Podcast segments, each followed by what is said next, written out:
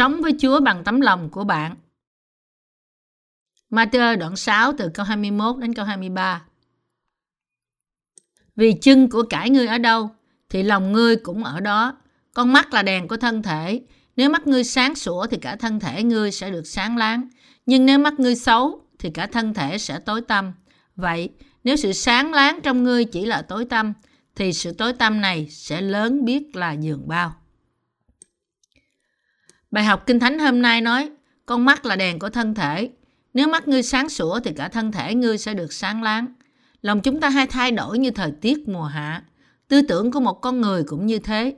Tuy nhiên, Chúa phán, con mắt là đèn của thân thể. Ý của Chúa ở đây là cả thân thể sẽ được sáng nếu mắt của bạn sáng. Và chúng ta phải xem xét, chúng ta phải tập trung như thế nào vào tư tưởng hay thay đổi của chúng ta. Vì con mắt là đèn của thân thể, nên khi con mắt tốt thì cả thân thể đều được sáng. Nhưng khi đôi mắt xấu thì cả thân thể sẽ tối tăm. Nhưng nếu chúng ta suy gẫm phúc âm nước và thánh linh một lần nữa, thì lòng chúng ta sẽ được sáng lại. Khi Chúa nói với con mắt của một người, thì Ngài đang nhắc đến đức tin của chúng ta. Lòng chúng ta không vững vàng. Lòng của bạn và tôi hay thay đổi. Lòng của chúng ta là vật luôn luôn bị lung lai. Khi chúng ta suy gẫm về phúc âm nước và thánh linh, thì lòng chúng ta yêu Chúa, nhưng ngay sau đó chúng ta ngã ngã về yêu thế gian do những tư tưởng xác thịt của chúng ta. Chúng ta đang đề cập đến việc lòng của chúng ta nên quan tâm đến điều gì. Con mắt là đèn của thân thể. Vì thế chúng ta phải nghĩ về Chúa và dốc lòng vào trong việc rao truyền phúc âm nước và thánh linh. Khi chúng ta nghĩ về việc Chúa đã tẩy sạch tội lỗi của chúng ta trọn vẹn như thế nào, thì chúng ta nhận ra lòng chúng ta đã được sạch ra sao. Cũng như Chúa đã nói trong cựu ước rằng, dầu tội các ngươi như hồng điều sẽ trở nên trắng như tuyết, dầu đỏ như son sẽ trở nên trắng như lông chiên.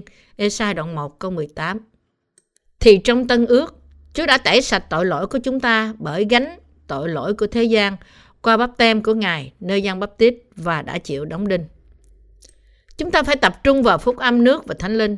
Mặc dù tấm lòng chúng ta thỉnh thoảng nghiêng ngã giữa Chúa và thế gian, nhưng chúng ta phải đặt tâm trí của chúng ta vào việc rao truyền phúc âm nước và thánh linh. Chúng ta cảm tạ Chúa vì đã tẩy sạch tội lỗi của bạn và tôi. Chúng ta phải ghi nhớ rằng Chúa đã tẩy sạch mọi tội lỗi của chúng ta, là những điều đã bao phủ lòng chúng ta như một đám mây dày đặc. Esai đoạn 44 câu 22 Lòng chúng ta được sáng lên khi chúng ta nghĩ về Chúa, đấng đã tẩy sạch tội lỗi của chúng ta như thế nào. Con mắt là đèn của thân thể, vì ngoài Chúa ra không có cách nào khác để lòng và linh hồn chúng ta được sáng lên. Nên lòng của chúng ta đầy dẫy ánh sáng thuộc linh trước mặt Đức Chúa Trời. Khi chúng ta nghĩ về Ngài, lòng chúng ta nghiêng ngã giữa thuộc linh và thuộc thể. Nhưng khi chúng ta để lòng chúng ta hướng về Chúa, Đấng đã tẩy sạch tội lỗi của chúng ta và hướng về phúc âm nói rằng Chúa đã gánh gánh nặng tội lỗi của mọi người và đã tẩy sạch chúng một lần đủ cả, thì chúng ta không thể không dâng lời tạ ơn Đức Chúa Trời và yêu Chúa nhiều hơn. Vì thế, chúng ta mong muốn rao truyền phúc âm nước và thánh linh cho người khác hơn nữa. Khi chúng ta để lòng mình hướng về Chúa và những việc công chính của Ngài là việc Chúa đã tẩy sạch tội lỗi chúng ta, thì lòng chúng ta được sáng lên và cuối cùng nhiều linh hồn nhận được sự cứu rỗi. Khi chúng ta nghĩ về Chúa và cảm tạ Ngài với đức tin, thì lòng chúng ta được đầy dẫy Đức Thánh Linh. Đấy là trong sự sáng, chúng ta được dầm thắm ơn phước cứu rỗi thuộc linh một cách dư dật.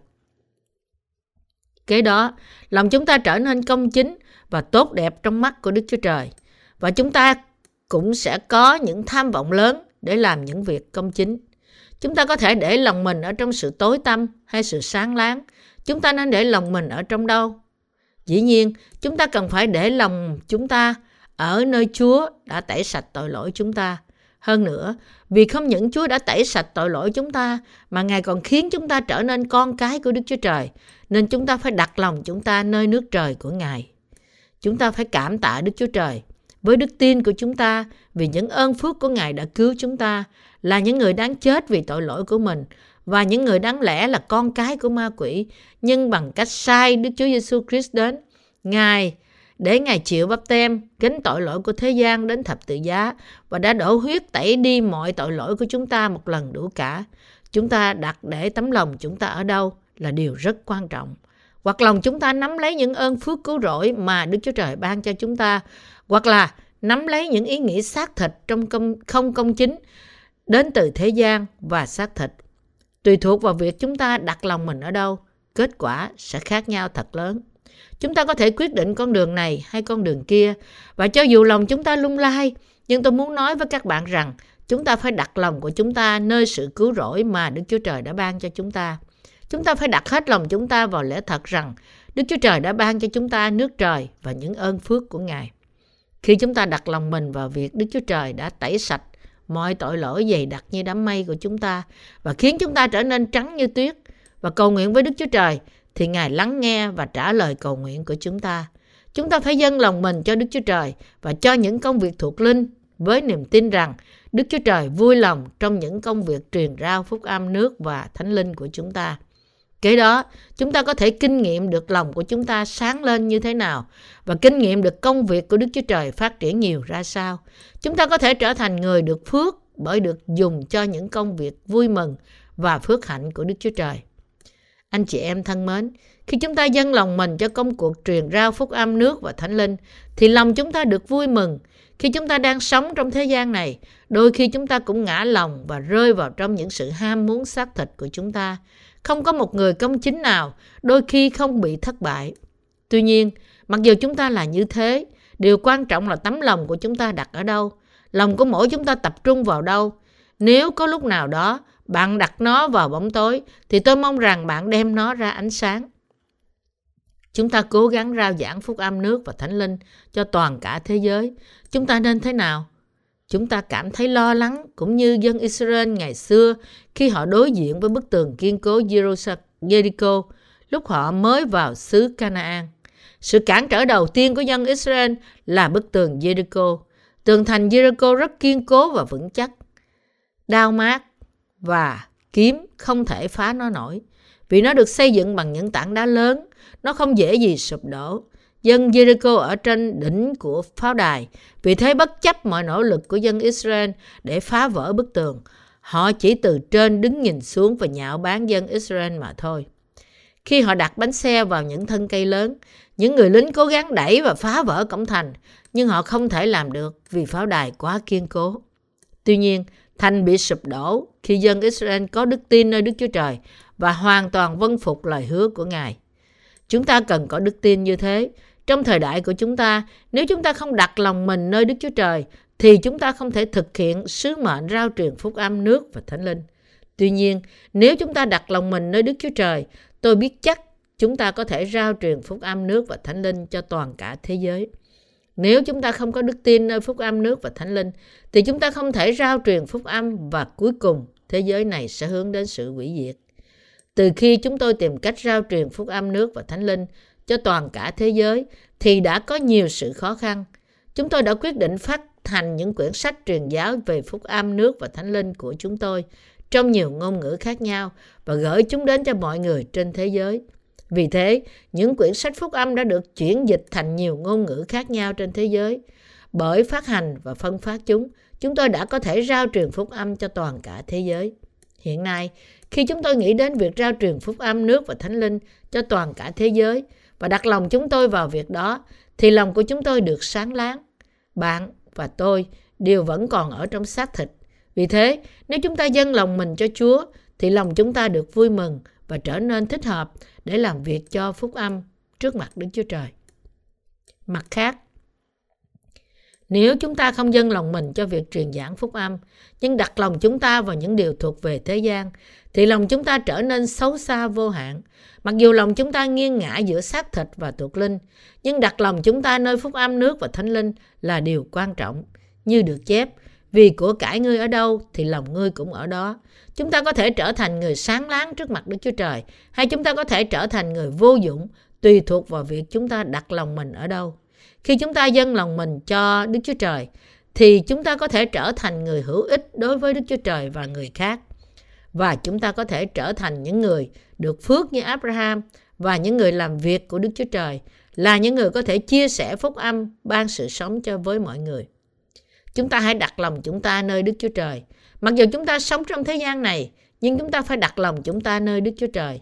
Mặc dù lòng chúng ta thay đổi, nhưng tôi hy vọng rằng bạn đặt lòng bạn nơi phúc âm nước và thánh linh và những ơn phước mà Chúa đã ban cho bạn hơn là nơi thế gian có bao nhiêu ơn phước thuộc thể và thuộc linh mà Đức Chúa Trời đã ban cho chúng ta qua phúc âm nước và thánh linh. Đồng thời, qua phúc âm này, Ngài đã ban cho chúng ta bao nhiêu ơn cứu rỗi. Khi chúng tôi nghĩ về điều này, chúng tôi không thể không dâng lòng mình cho Đức Chúa Trời.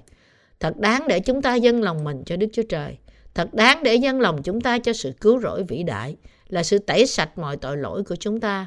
Thật đáng để cảm tạ Ngài và vinh hiển Ngài và thật đáng để làm việc cho phúc âm nước và thánh linh. Chúng ta cũng cảm tạ Đức Chúa Trời đã khiến chúng ta trở nên con cái của Ngài. Chúa đã ban cho chúng ta thiên đàng và chúng ta dâng lòng mình cho Chúa là điều công bằng. Tôi hy vọng bạn, bạn đặt lòng mình nơi Chúa. Lòng bạn và lòng tôi đôi khi có thể bị thay đổi thất thường. Nhưng chúng ta nên luôn luôn quay lại với Đức Chúa Trời và sống cho công việc Chúa. Khi chúng ta đi bộ trên đường, nếu chúng ta nhìn thấy điều gì đó đẹp đẽ thì mắt và lòng chúng ta bị cuốn hút theo trong một lúc. Nhưng chúng ta phải lập tức thu lòng lại và dâng nó cho Chúa.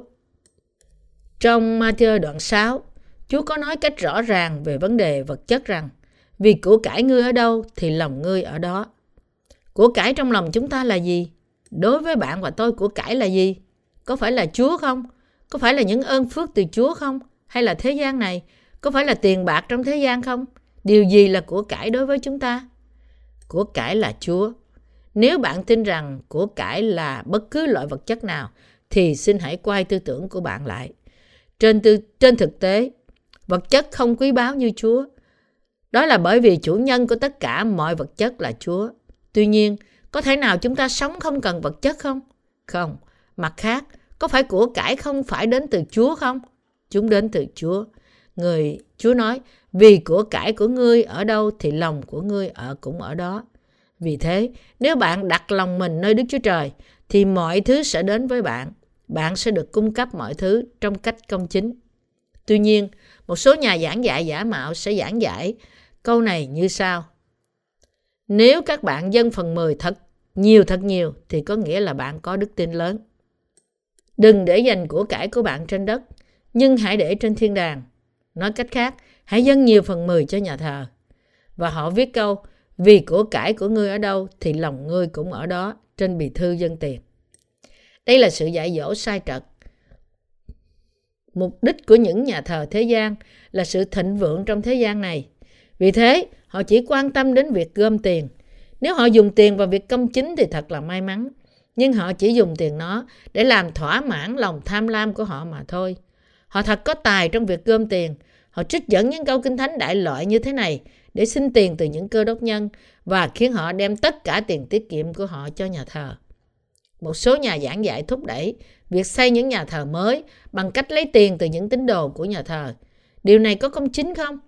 Vì của cải ngươi ở đâu thì lòng ngươi cũng ở đó. Vì họ chỉ quan tâm đến việc xây dựng nhà thờ, nên đó là của cải của họ. Những tín đồ của nhà thờ khoe khoang về ngôi nhà thờ giá trị 15 triệu đô la của họ. Như thể đi nhóm ở một nhà thờ như thế là điều danh dự và tự hào. Nếu chúng ta chiếu x quang những ý nghĩ của họ, có lẽ nó trống rỗng. Và dĩ nhiên, lòng của họ cũng trống không. Vì lòng họ đặt nơi ngôi nhà thờ trị giá 15 triệu đô la, nên họ không thể thấy rằng Chúa Giêsu đã dùng phúc âm nước và thánh linh tẩy sạch mọi tội lỗi của họ là những tội dày đặc như đám mây. Có nhiều người đáng thương là những người không thể thấy rằng Đức Chúa Trời đã khiến họ trở nên con cái của Ngài và đã ban cho họ nước thiên đàng.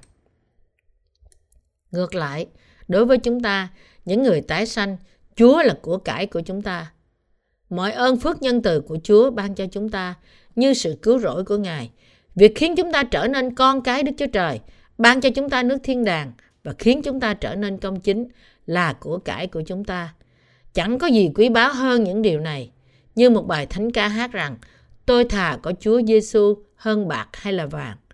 Trên thế gian này, chẳng có điều danh dự gì đáng giá hơn là có Chúa Giêsu. Chẳng có gì đáng giá hơn là sự cứu rỗi mà Chúa đã ban cho chúng ta.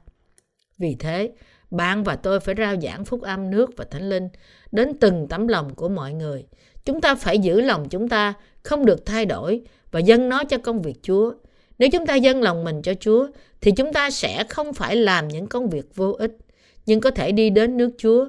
Đôi khi chúng ta làm những việc vô ích nhưng nếu chúng ta làm nhiều công việc hữu ích hơn thì chúng ta sẽ được Đức Chúa Trời khen ngợi và được người ta tôn trọng. Matthew đoạn 6 đề cập đến chủ đề này một cách sâu sắc. Nhưng trước hết hãy tìm kiếm nước Đức Chúa Trời và sự công bình của Ngài thì Ngài sẽ cho thêm ngươi mọi điều ấy nữa. Vì thế, đừng lo lắng cho ngày mai, vì ngày mai sẽ lo cho việc ngày mai, sự khó nhọc ngày nào đủ cho ngày ấy. Bạn và tôi phải đặt lòng chúng ta nơi Ngài và nơi công việc của Ngài. Trước nhất chúng ta phải tìm kiếm nước Đức Chúa Trời và sự công chính của Ngài. Đức Chúa Trời đã cứu chúng ta như thế nào? Ngài đã tẩy sạch tội lỗi của chúng ta trắng như tuyết bởi nước, huyết và thánh linh. Ngài đã tẩy trắng như tuyết mọi tội lỗi của chúng ta là những tội như đám mây dày đặc. Chúng ta phải cảm tạ Đức Chúa Trời và cảm tạ Chúa là cứu Chúa trọn vẹn của chúng ta và trước hết chúng ta phải tìm kiếm nước Ngài trong lòng chúng ta. Bởi ý muốn của Đức Chúa Trời mà phúc âm nước và thánh linh đang được rao ra cho toàn cả thế giới. Hầu cho những người tin vào đó sẽ tin và những người không tin sẽ không tin. Chúng ta phải tạo cơ hội đáp ứng cho mọi người được nghe về phúc âm, hầu làm trọn ý muốn của Đức Chúa Trời. Chúng ta phải làm việc đó. Tuy nhiên, của cải thật sự của bạn và tôi là Chúa. Hãy đặt lòng bạn nơi Chúa.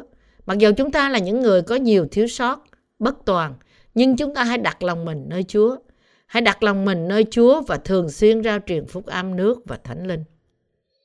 Hallelujah!